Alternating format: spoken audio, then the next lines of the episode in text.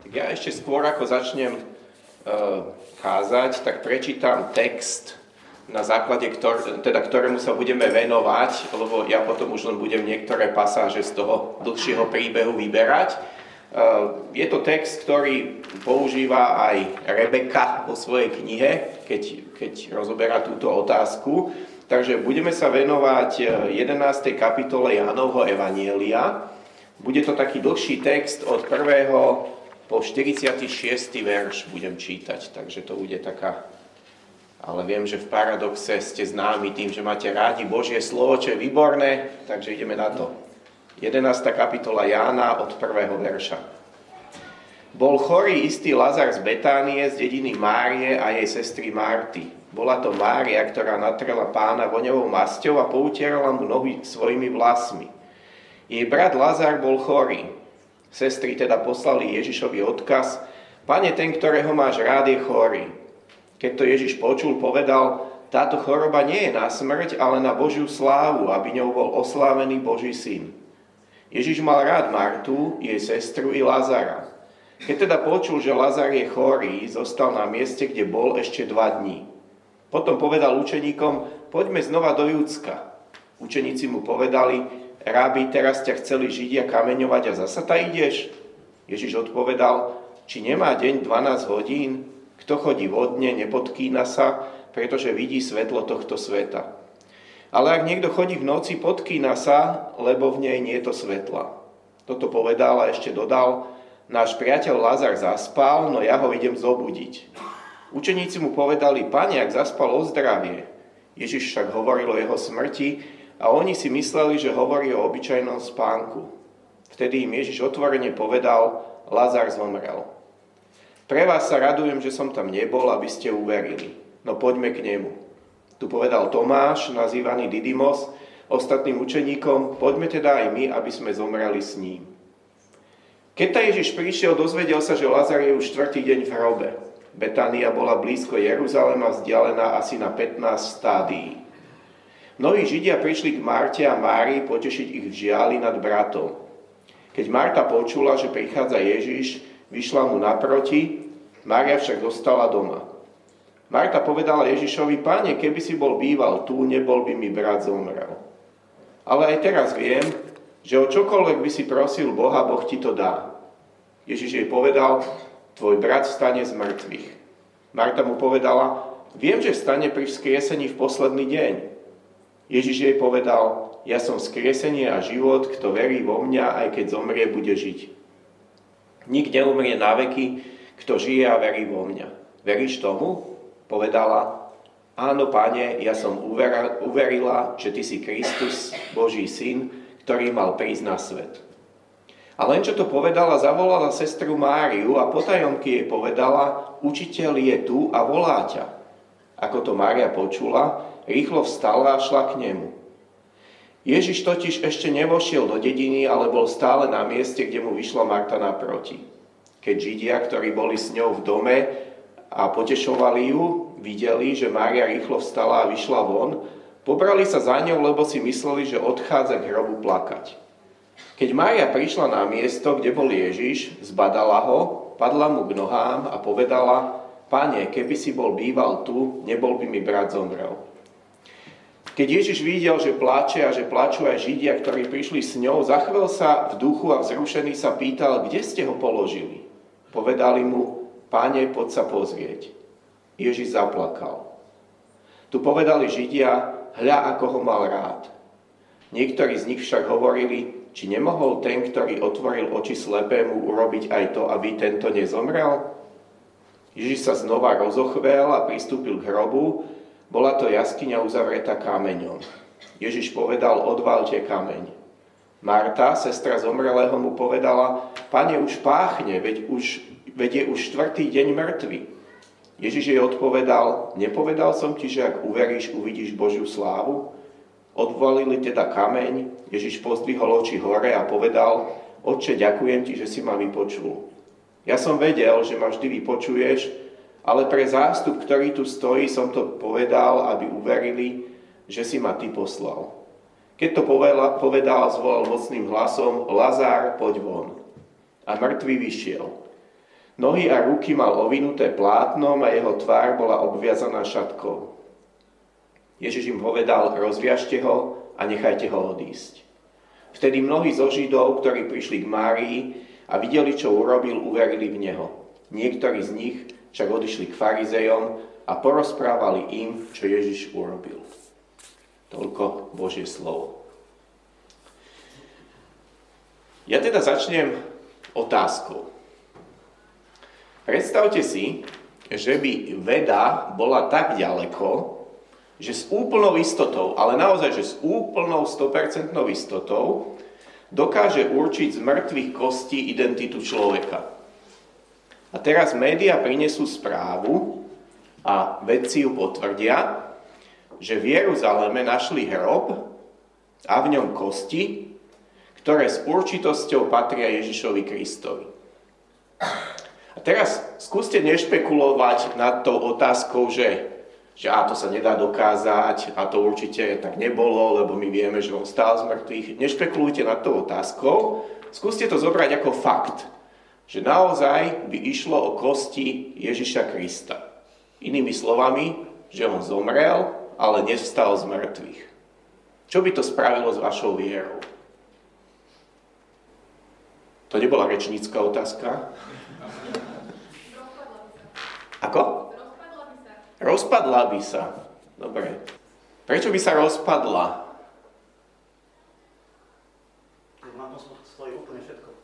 Aha. Dobre. Dobre, čiže asi, asi teda by ste prežívali také pocity, možno, že ako učeníci, keď Ježiš zomrel, že teraz ako na, všetko, na čo som postavil svoj život, e, bola nepravda.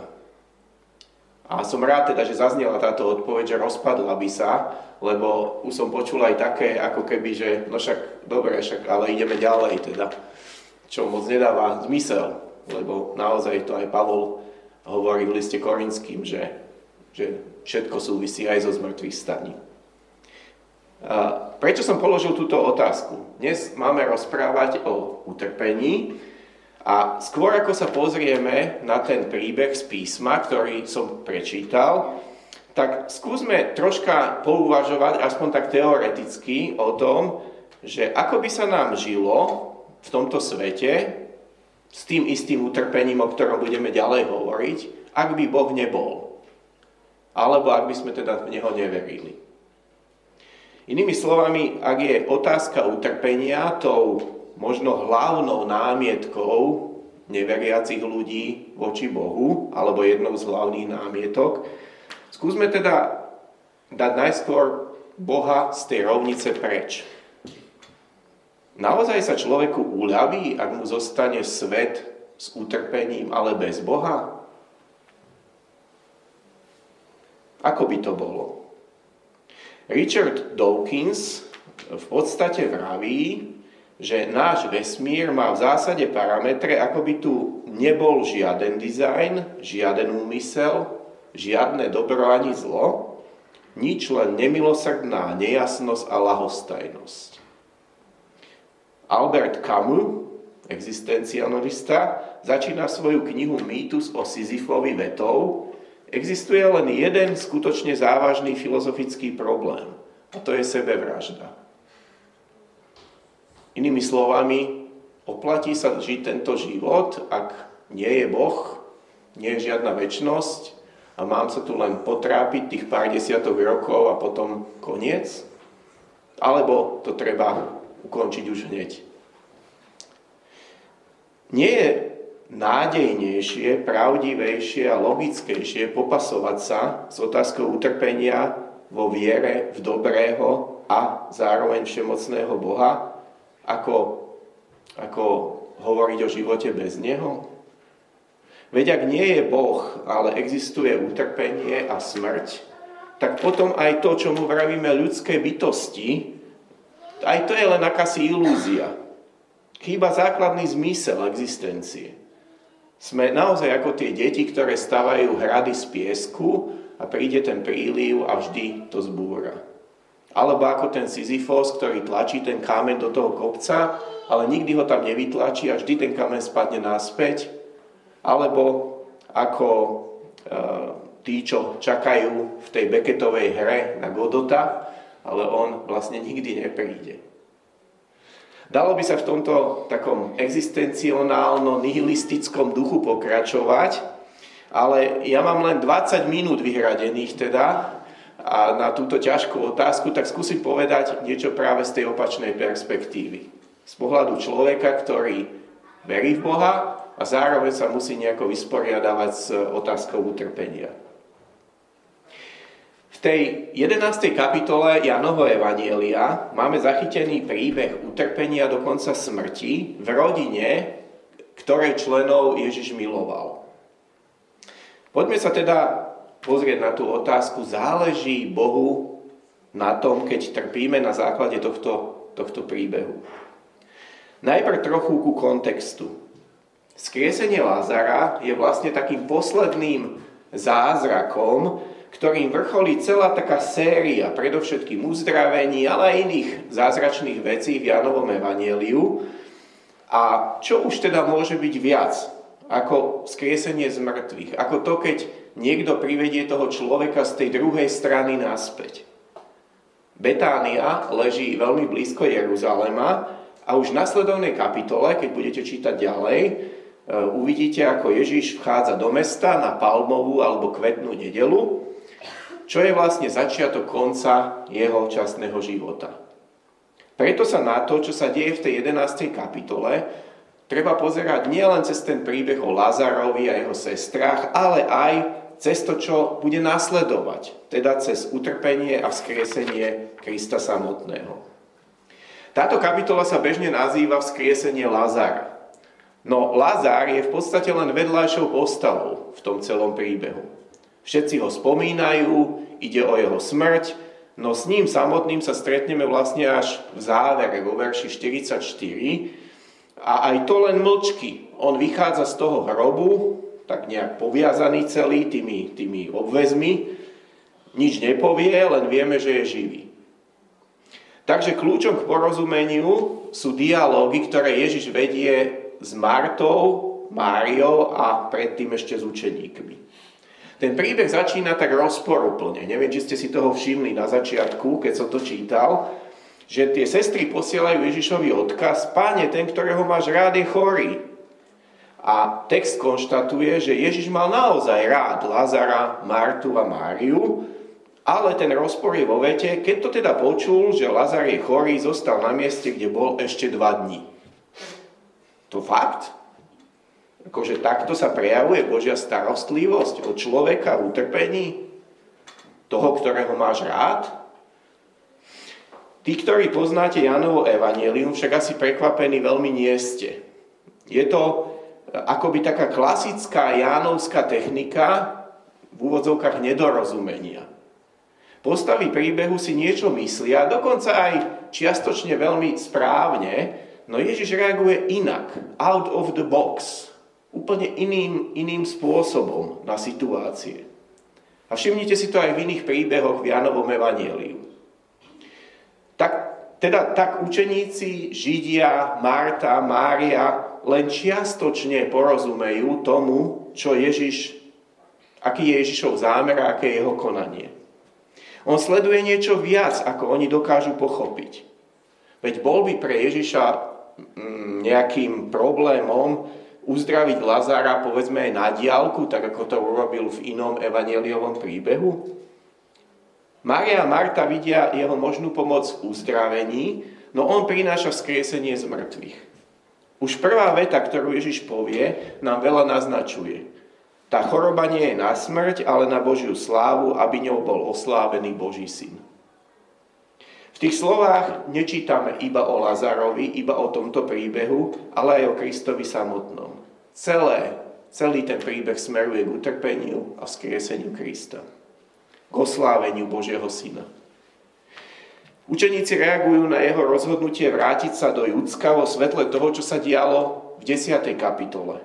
Tam chceli Ježiša viackrát kameňovať a zlapať.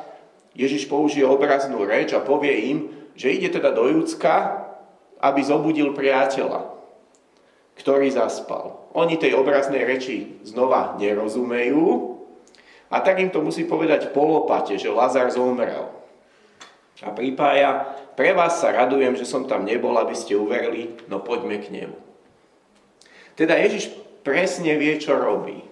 A k úcti Tomášovi svedčí, že je v tejto chvíli odhodlaný ísť Ježišom naspäť do Judska a trpieť. A tu taká malá, ale dôležitá odbočka. Učeníci sú v inej pozícii, ako je Marta a Mária. Pri utrpení je podstatná jeho osobná stránka. Je iné, keď trpí niekto, koho len poznáte nejako zo sociálnych sietí alebo na diálku. Je iné, keď trpí váš priateľ a je iné, keď trpí niekto z vašich úplne najbližších ľudí. Neviem, koľkým z vás sa v živote stalo, že vám zomrel niekto úplne z tej najbližšej rodiny. A teraz nemyslím, chápte ma dobre, nemyslím tým babičku, ktorá mala 85 rokov, čo je tiež bolestivé, ale je to ako keby v súlade s tým, čo človek očakáva do istej miery. Ale neviem, či sa vám stalo, že vám zomrel niekto naozaj blízky, ktorý, že to bol pre vás šok. Uh, alebo niekto, kto dlhodobo trpí alebo že vy sami trpíte, alebo ste utrpeli dlhodobú újmu na zdraví, ako tu napríklad rozprával Filip. Tí, ktorým sa to stalo, my iste dáte za pravdu, že, že je to iné jednoducho v tej intenzite, bolesti, emocionalite, dosahu, keď trpí alebo zomrie niekto z toho úplne najbližšieho kruhu a keď je to niekto, koho iba poznáme. A tiež Rebecca McLaughlin v tej knihe hovorí takúto myšlienku. Môžeme sa smiať s kýmkoľvek, máme však tendenciu plakať len s tými, ktorí sú nám najbližšie. A toto puto je najsilnejšie, keď sa ich utrpenie zhoduje s našim, pretože vieme, že nám naozaj rozumejú. Pozrime sa teda teraz na ten dialog Ježiša s tými najbližšími, s Martou a s Máriou. Ešte raz prečítam pár veršov e, z toho rozhovoru Ježiša a Marty od 17. verša. Keď ta Ježiš prišiel, dozvedel sa, že Lazar je už štvrtý deň v hrobe. Betánia bola blízko Jeruzalema vzdialená asi na 15 stádií. Mnohí Židia prišli k Marte a Márii potešiť ich v žiali nad bratom. Keď Marta počula, že prichádza Ježiš, vyšla mu naproti, Mária však ostala doma. Marta povedala Ježišovi, pane, keby si bol býval tu, nebol by mi brat zomrel. Ale aj teraz viem, že o čokoľvek by si prosil Boha, Boh ti to dá. Ježiš jej povedal, tvoj brat, brat vstane z mŕtvych. Marta mu povedala, viem, že vstane pri vzkriesení v posledný deň. Ježiš jej povedal, ja som skriesenie a život, kto verí vo mňa, aj keď zomrie, bude žiť. Nik neumrie na veky, kto žije a verí vo mňa. Veríš tomu? Povedala mu, áno, pane, ja som uverila, že ty si Kristus, Boží syn, ktorý mal prísť na svet. Teda aj keby Ježiš vyrazil z toho miesta, kde vtedy bol, keď sa to dozvedel, eh, tak Lazar by bol už dva dní v hrobe. Keďže je tam už štvrtý deň v tom hrobe, nie je pochyb o tom, že je skutočne mŕtvy. Marta znovu, ako ju poznáme aj z toho iného evaneliového príbehu, jedná proaktívne. Nečaká. Ide mu oproti, stretáva ho ešte pred dedinou a ona začína rozhovor. Páne, keby si bol býval tu, nebol by mi brat zomrel. Ježiš presmeruje ten dialog na vzkriesenie z mŕtvych. Marta si samozrejme myslí, že on hovorí o tom vzkriesení tam na konci vekov a vtedy zaznie ego eimi, teda ja som. Jeden z tých, myslím, siedmých výrokov Ježiša v Janovom evanieliu, kde hovorí ja som. Ja som chlieb života, svetlo sveta, skriesenia život a ďalšie veci. Ja som skriesenie a život, kto verí vo mňa, aj keď zomrie, bude žiť. Nik neumrie na veky, kto žije a verí vo mňa. A dáva Marte aj otázku. Veríš tomu? Ona vyzná svoju vieru v Neho ako Mesiáša. Potom sledujeme takú nenápadnú vetičku, a len čo to povedala, zavolala sestru Máriu a potajomky jej povedala, učiteľ je tu a volá ťa. Z textu ale nie je jasné, či ju naozaj Ježiš volal, alebo to bola Martina iniciatíva. Mária teda ide nasledovaná Židmi, ktorí spolu so sestrami oplakávali ich stratu. Príde, Ježi- príde padne Ježišovi k nohám a povie tú istú vetu ako Marta. Pane, keby si bol býval tu, nebol by mi brat zomrel. Sú tri miesta, na ktorých vidíme Máriu z Betánie v Evanieliach. Na všetkých troch padá Ježišovi k nohám. Krásny postoj toho, ako by mal človek jednať na to, keď sa stretne s Kristom. A sledujeme jeden z asi najemocionálnejších Ježišových prejavov v celom písme, od 33. verša. Keď Ježiš videl, že plače a že plačú aj Židia, ktorí prišli s ňou, zachvel sa v duchu a vzrušený sa pýtal, kde ste ho položili? Povedali mu, pane, poď sa pozrieť. Ježiš zaplakal. Tu povedali Židia, hľa ako ho mal rád. Niektorí z nich však hovorili, či nemohol ten, ktorý otvoril oči slepému, urobiť aj to, aby tento nezomrel? Ježiš sa znova rozochvel a pristúpil k hrobu. Čo si teda môžeme vziať z týchto dvoch dialógov s Martou a s Máriou pre tú našu otázku, či Bohu záleží na našom utrpení?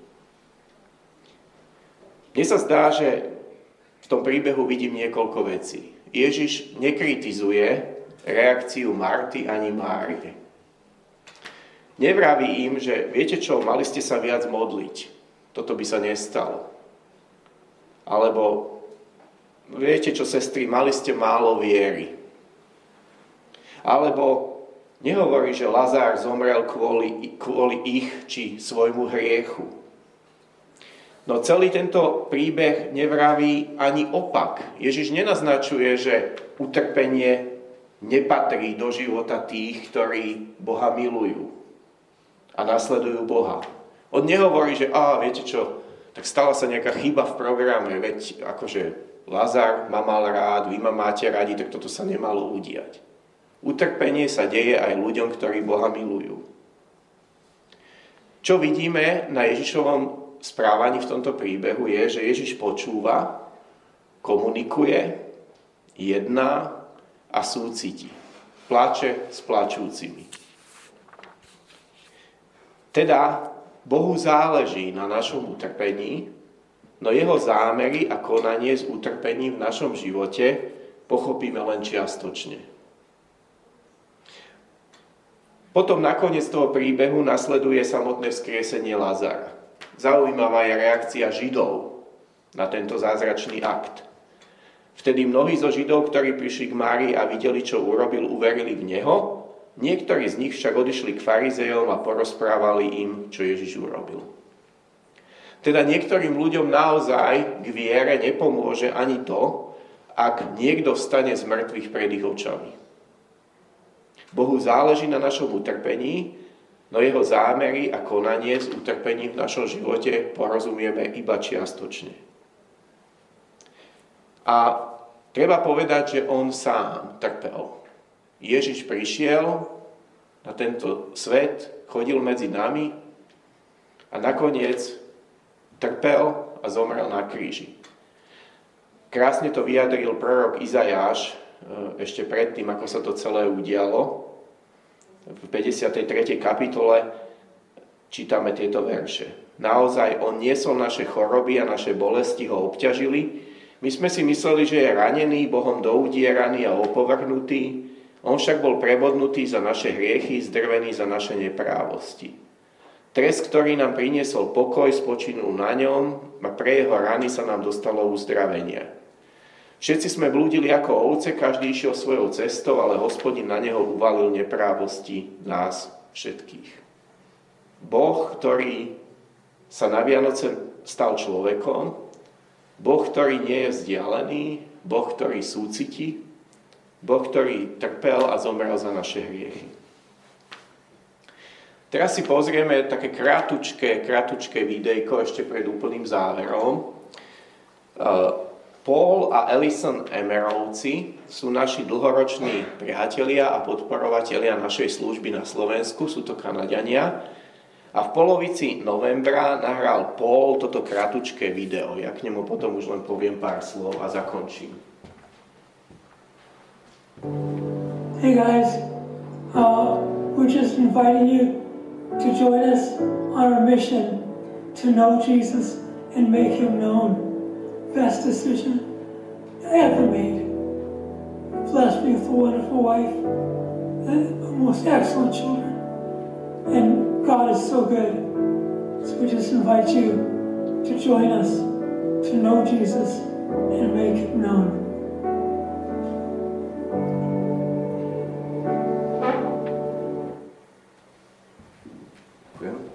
Toto video bolo nahrané v polovici novembra. Ja som tento útorok dostal správu, že Paul podľahol rakovine, s ktorou bojoval. Zostala po ňom manželka Ellison a 8 detí. Pol však do posledného dychu, aj vo svojom utrpení, žil jednoduchou, no hlbokou misiou. Najlepšie rozhodnutie, ktoré môžeš urobiť, je spoznať Ježiša a byť tým, ktorý Ježiša nechá spoznať iným.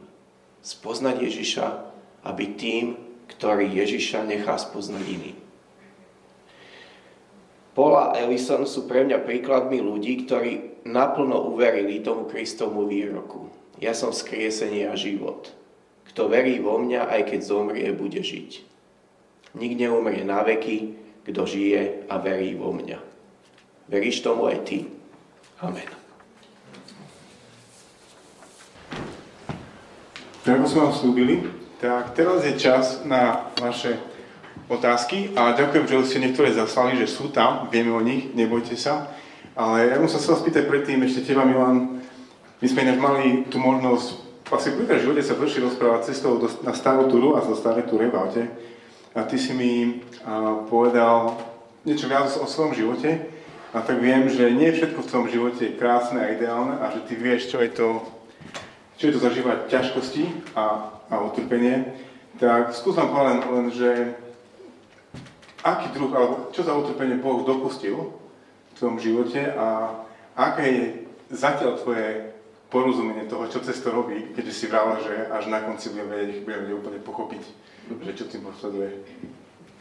Tak uh, ja sa to nevnímam tak, že som nejaký, že prežívam nejaké hrozostrašné veci, proste aj do môjho života Pán Boh dal niektoré lepšie, ľahšie a niektoré zložitejšie veci ja som rozmýšľal nad tým, že vlastne napriek tomu, že som vyrastal v socializme, tak, tak som prežíval hrozne šťastné detstvo. Že, že prvú takú asi naozaj vážne zastavenie bolo, bolo až vtedy, keď som bol na vysokej škole, keď sa so mnou frajerka rozišla. To bolo, to bolo prvé. Uh, no a z toho, vlastne v tom čase to, to bol presne ten čas, keď som sa stal kresťanom. To ma vlastne viedlo na také dno a z, ktorého potom ma Pán Boh zobral, to bol rok 1992. A potom, e, potom asi taká vec, ktorá sa nám stala už keď som, keď som sa oženil, bola, že, že teda my sme zistili, že nemôžeme mať deti, Uh, tak, tak to bolo ďalšie také údolie, cez ktoré sme išli s mojou Monikou. Chodiac po všelijakých možných a nemožných vyšetreniach a, a potom teda e, sme sa rozhodli ísť aj tou druhou cestou, cestou adopcie, tak, tak máme tri krásne deti, ktoré sme dostali ako niekoľko dňové v podstate. E, tak to bola taká druhá vec. No a potom, potom prišlo také obdobie úmrtí pre mňa, e, keď mama mi zomrela, keď mala 63 rokov. To sú také tie učiteľské prípady, že sa človek vystresuje a potom si veľmi ten dôchodok neužije. Ona bola celý život učiteľka na základnej škole, potom o 4 roky zomrel môj otec a potom taká zložitá vec bola, eh, keď som, bol som raz nakupovať a odrazu mi pípne sms eh, od mojej sestry, ktorá hovorí, že letíme do Holandska, našli Lukáša, teda ich syna, môjho synovca v kaluži krvi a je v nemocnici v kóme. O 3 dní Lukáš zomrel ako 21-ročný chalán, dodnes sa nevie, či ho niekto, či to bolo prirodzené, neprirodzené, ako to bolo. Um, no, tak, tak takéto, takéto veci, asi by toho bolo viac, ale Myslím toto je to, čo mi... Je to taká otázka, ktorá s tým súvisia, na tom som, že ja pýtal, že čo si sa ty naučil v tom svojom utrpení o Bohu a možno aké pravdy si ty kážeš o Bohu v utrpení a aký by si možno odporúčil nám, aby sme si kázali pravdy o Bohu, alebo hovorili svojej duši alebo svojej mysli. Uh, myslím si, že nikdy som neprišiel v žiadnej z tých situácií ani nejakej inej do takého bohu, bodu, že by som obviňoval Boha a že by som ho chcel zavrhnúť. Vždy som skôr to bral tak, a tak tomu rozumel, že, že, že som naozaj rád, že ma Boh zachránil, že som ma dotkol, že vtedy, keď som mal tých 21 rokov, tak, e, tak sa môj život zmenil, že môžem žiť v jeho náručí, napriek všetkému dobrému, zlému, čo sa deje. A to som si neustále pripomínal, aj keď sa diali tie zlé veci. E, veľakrát som bol naozaj akože zronený, plakal som, nerozumel som tej situácii, že prečo, ale stále som to mal nejak tak zarámcované, že som veľmi rád, že Pán Boh je, že ma miluje, že ma drží vo svojom náručí, lebo keby to tak nebolo, tak by som bol úplne zúfalý. Hm. To, že proste Pán Boh, aký by si mal ešte nejaký ten, uh, tak nejaký prívlastok Bohu čo sa učil, alebo čo by si nám poradil, že no duša moja, a kľud, Boh je, tri bosky, čo by si povedal, že ja stále, stále to mám tak v sebe, že on je aj dobrotivý a je aj všemohúci. A ja, ja niektorým veciam nerozumiem, prečo to tak je. Ja nerozumiem, prečo sa mne dejú tie veci. Nerozumiem, prečo Pán Boh dopustí vojnu, ktorá trvá e, na Ukrajine alebo teraz, teraz v Gáze. Hm. Nerozumiem tým veciam, ale stále verím, že ten dobrý a milostivý Boh je nad nami. Hm. No, napriek tomu je tu je tu otázka, ktorá, také dve otázky, ktoré spolu súvisia, že prečo vôbec existuje utrpenie a prečo Boh neostraní utrpenie úplne? Čo by bola tvoja akože, odpoveď človeku, ktorý možno nemá ani ten, ten koncept Boha v sebe? Tak ja sa tu nebudem nejako pasovať do takej pozície, že... Asi tu zavadziam troška že nebudem sa pasovať do takej pozície, že ja, ja presne viem odpoveď na túto otázku, mm. lebo, lebo s tým si lámu hlavu všetci ľudia, teológovia. Uh, asi to by som k tomu povedal, že čo ja, ja z toho rozumiem je, že, že Pán Boh stvoril človeka, dal mu slobodnú vôľu, človek sa rozhodol, tak ako to čítame aj v písme, uh, že jednoducho zhrešil a ten hriech samotný, ten prvotný hriech má dopad na všetko jednoducho na všetko, čo sa deje v tomto svete za, za celú históriu. Mm. Ako presne sa, sa ten prvotný hriech odráža v tom utrpení a v hentom utrpení a, a v tej situácii, to, to, to je možno troška tak skryté pre nás ľudí, ale, ale od tohto bodu to celé sa odvíja. Keby Pán Boh chcel, tak samozrejme nás mohol stvoriť naozaj tak, že nemôžeme zhrešiť, ne, nebude žiadne utrpenie, ale, ale on nám dal tú slobodnú voľu. Adam s Evou sa rozhodli, ako sa rozhodli. No. A nám zostáva len očakávať na tie slávne pasáže, ktoré čítame v zjavení Jána na konci, že keď už nebude utrpenie, nebude bolesť, nebude plač, nebudú slzy. A na to sa asi všetci tešíme. V tom príbehu si vidíme, ako Ježíš odpovedá Márii so súcitom, že proste, že plače, dokonca by som povedal, že aj, aj sa hnevá. Čo si myslíš, že ako, ako my môžeme prejavovať súcit niekomu, kto trpí, a posledne, že je úplne je, je, je v strede toho, že nevyzerá, že by to mal mať happy end, že by to malo skončiť dobre, že ako by si povedal, že ako prejavovať súcit, ako vôbec byť tým blízkym človekom, tomu človeku.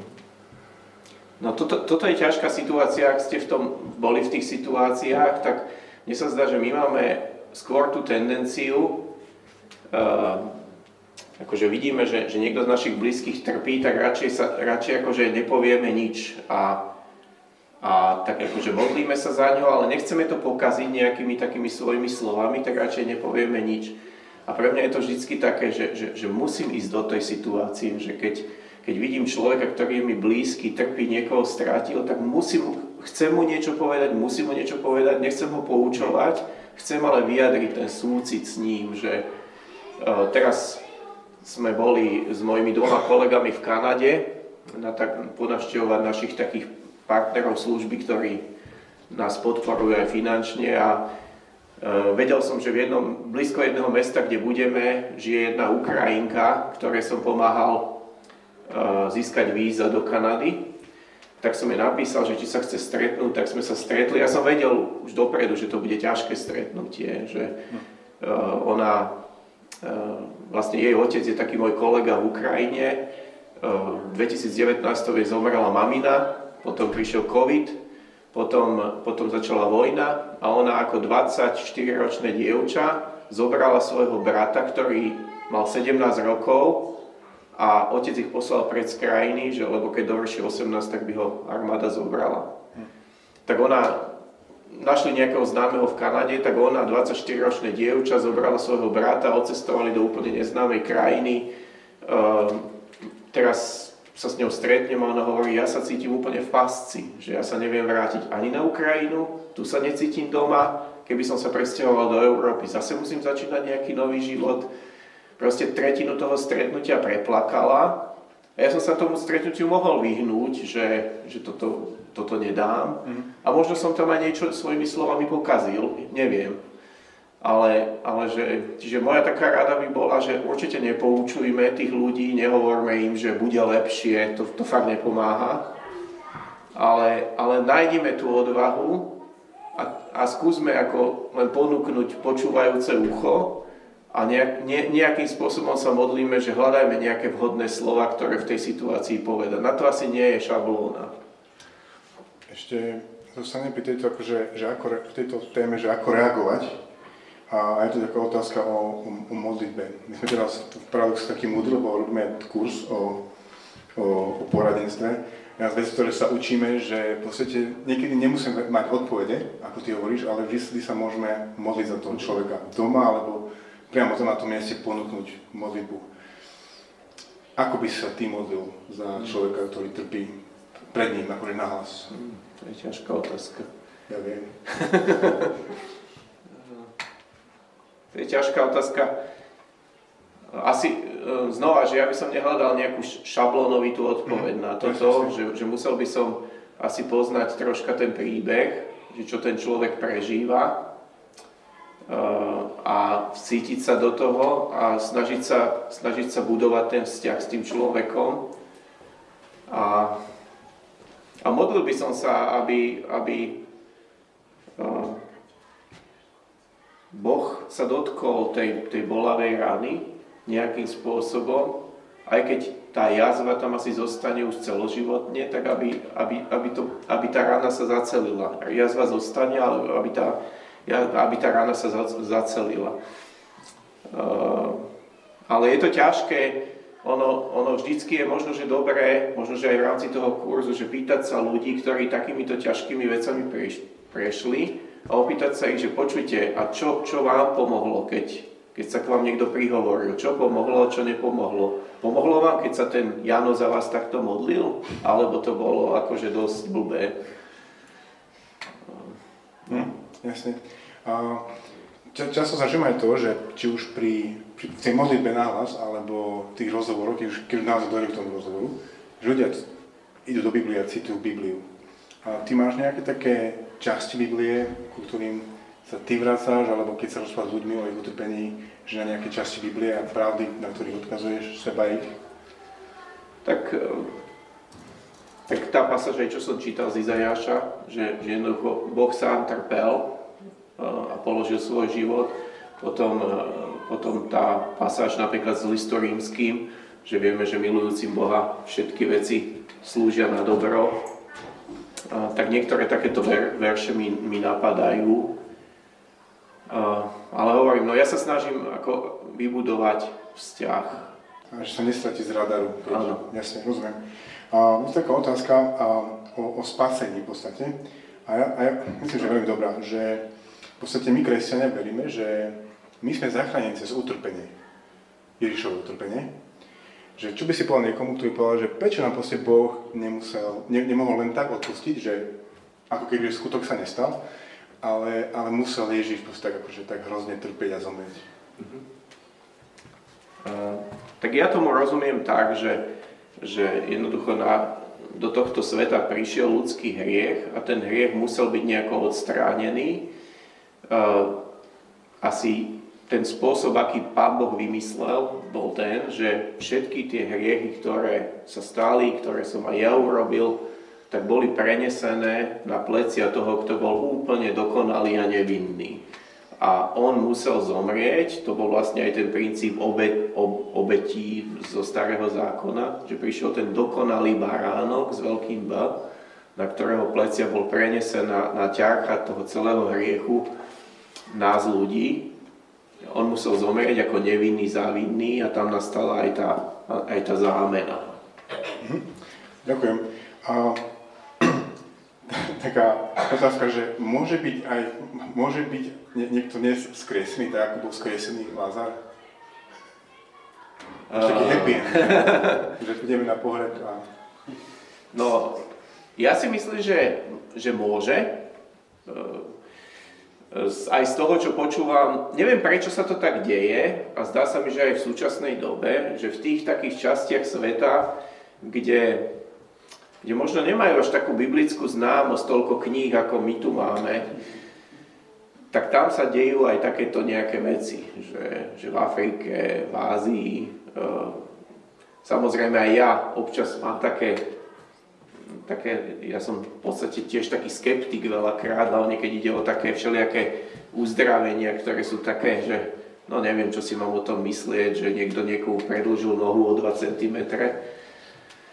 Ale, ale z toho, čo rozumiem, tak aj v súčasnosti sa môžu diať a, a dejú také veci. Hm? A ako to pán Boh myslí a prečo to tam sa stane a tu na inej situácii nestane, neviem.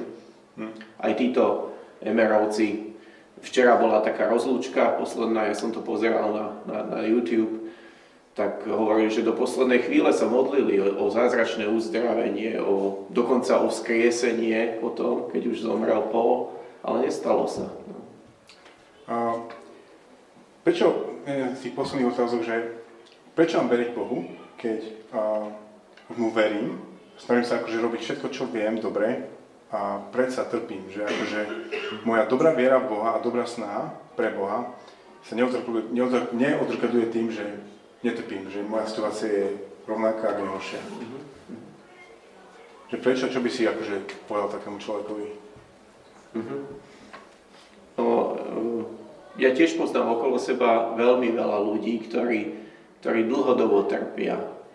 Modlia sa za uzdravenie, dlhodobo trpia eh, chronickou nejakou nemocou, nie sú uzdravení, napriek tomu dôverujú Bohu. A znova možno by som sa vrátil aj k úvodu tej svojej kázne, no, že, že dobre, tak, tak dajme preč Boha z tej rovnice a, čo, a čo nám teda zostane? Že, že môžeme sa tak, tak akože vzoprieť Bohu, však máme tú slobodnú vôľu sa mu vzoprieť a povedať, tak Bože, ja, tak ja ti neverím, ty si ma neuzdravil, toľko som sa k tebe modlil, tak, ja ťa odvrhnem, no ale čo mi zostane? Akože zostane mi to, že budem naďalej trpieť do konca svojho života a potom zomriem.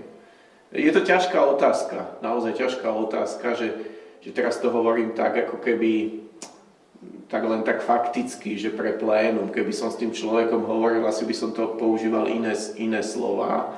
A samozrejme stále by som dával nádej na, na, aj na to fyzické uzdravenie. Nie takú tú nádej, že vieš čo, tak viac sa modlí a, a určite budeš uzdravený, lebo tak to nefunguje. No.